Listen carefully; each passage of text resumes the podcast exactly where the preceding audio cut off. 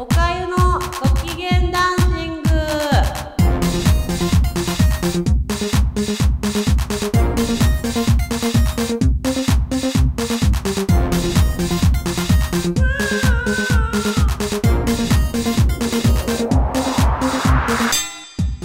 はい、今日も始まりました。ご機嫌ダンシングです。皆さんいかがお過ごしですか？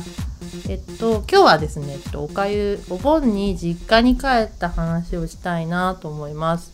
で、おかゆの実家はですね、もうあのおじいさんとかおばあさんとかはまああの存命じゃなくてですね、みんな他界してしまっていて、母とおじとおかゆで毎年ああでもねこうでもねって話を夏にしてっていうので終わるんですね。でまあ今年も行ってきました。でまあ田舎に住んでるおじさんなんで、まあ、そこそこ大きな家とか住んでたりするんですけどまあ、まあでもねこうでもねとかこんなことがあったぞとかそういう話をおじさんから聞いててですねでまあなんか不思議とお盆に帰ると死んだ人の話亡くなった人の話になるのは不思議だなとは思うんですけどまあ亡くなった人の話をしてたんですね。でえっ、とおじさんが住んでる家ってちょっと前に塀を直したんですよ。で塀を直した話になって「なんで直したの?」って言ったら「いや実は俺の家の塀があの市内の危険区域に指定されてる」って言われてで爆笑しちゃって「なんでなんで?」って言ったら塀の高さがあの昔のブロック塀で作ってて3メートルぐらいあったんですね。2メーター50とか3メーターあってでもし地震があってこれ倒れたら人死ぬだろうっていう話でそうなってたんですらしいんですよ。でおじさんがこれちょっとさすがにもう今そういう高い塀作る文化じゃないし実際自分らも何かあったら危ないから直したんだけどさって言って「うんうん」って言って「で?」って言ったら「で工事の人来てくれたんだけどね」って中にあれ針金？なんか針金何本か入れて立てるらしいんですよ。中に入ってる針金がねってすんげえ量入ってて壊すのめっちゃ大変だったって言っててでも腹抱えて笑って「なんであはははは」とか言ってこんこんななってギャーギャー笑ってたんですけどそしたらなんかおじさんがボソッと「そういえばその頃うちに来てた来てたっていうかその何かあったらお願いする大工さんがいてその人に私の祖母がとにかく何が何でもしっかりしたものを作ってすごく高い塀にしてほしいとか言ってできるだけ高くしてくれって叫んだっていうのを母が言っていてそれなんかうちのお母さんが同じようなことよく言ってるなーとかって思ってうちの母も激すると「とにかくなんなんとかなんだ!」とかっていうところがあってですね。まあ素敵な女性ですよ。ムーミンママそっくりですよ。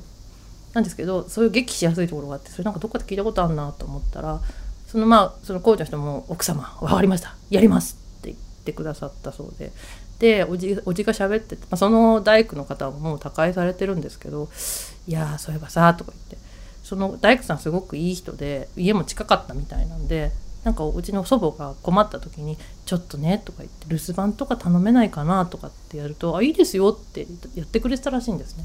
でまあでそのさらにその大工さんはもともと大工さんっていう方じゃなくて足洗って大工さんになった方らしいんですよ。まあなんかいろいろあって。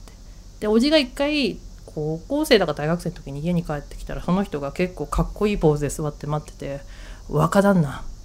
お帰りなさいませ」って言われたって言ってて「えっ!」とか言って「キャー!」とか「若旦那!」とか言って「若旦那!」とか言って爆笑して「もうそれさ」とか言って「うちがゴッドファーザーじゃん」って話になって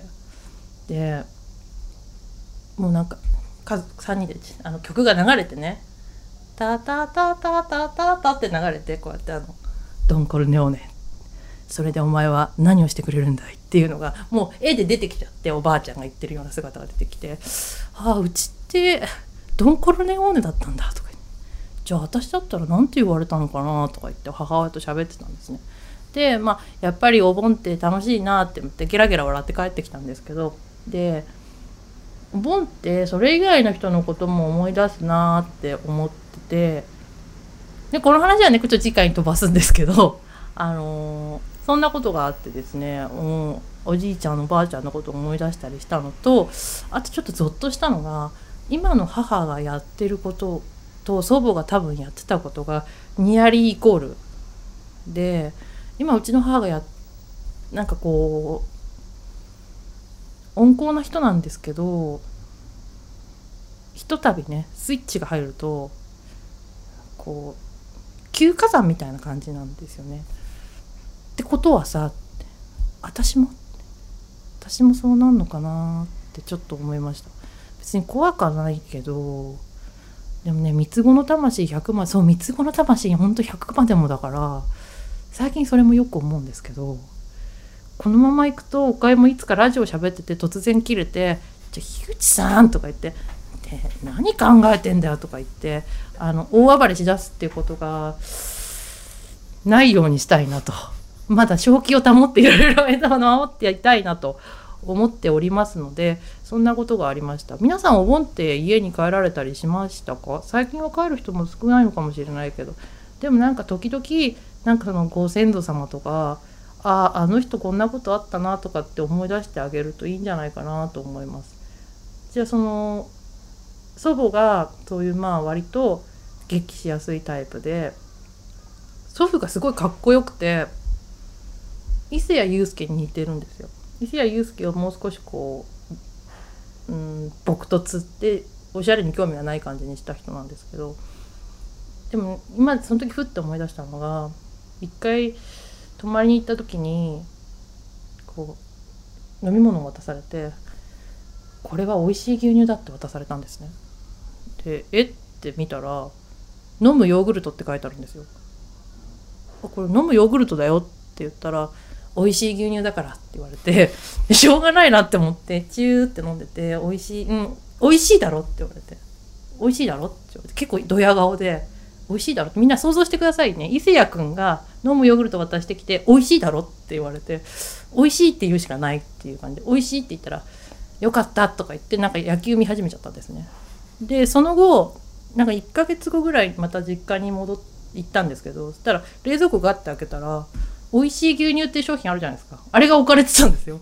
であっって思ってあちゃんと伝わってないおじいちゃんの意見がって思ってあれは飲むヨーグルトのことを言ってるのに美味しい牛乳は違うおじさんって思ったんだけどおじいちゃんとか言って牛乳飲むとか言っていらねえよって言った。お前飲めばって言ってあ全然欲してないよって思って。であこの人意思の疎通がうまくいってないなって飲むヨーグルトのことなんだけどなっていうのを思い出しました。なんでなんかこう皆さんもまだあのおじいさんとかご存命のご存命って言ったら失礼ですね。あのご一緒に暮らしてなくてもそういうのを気づいたらあれは飲むヨーグルトのことだよって。飲むヨーグルト好きみたい。あヤクルトじゃないからあ商品名言っちゃダメかな。あの乳製品なんちゃら飲料とかじゃないからっていうのをそっとそこにいる人たちに教えてあげてください。今日はそんな感じで、まあ、お盆の話をしました。はい。まあなんか時々思い出してあげるといいみたいってよく言うので皆さんも思い出してようにしたらいいんじゃないかなって思います。ではそんな感じで今日は終わりにしたいと思います。それでは皆さんまたね。さようなら。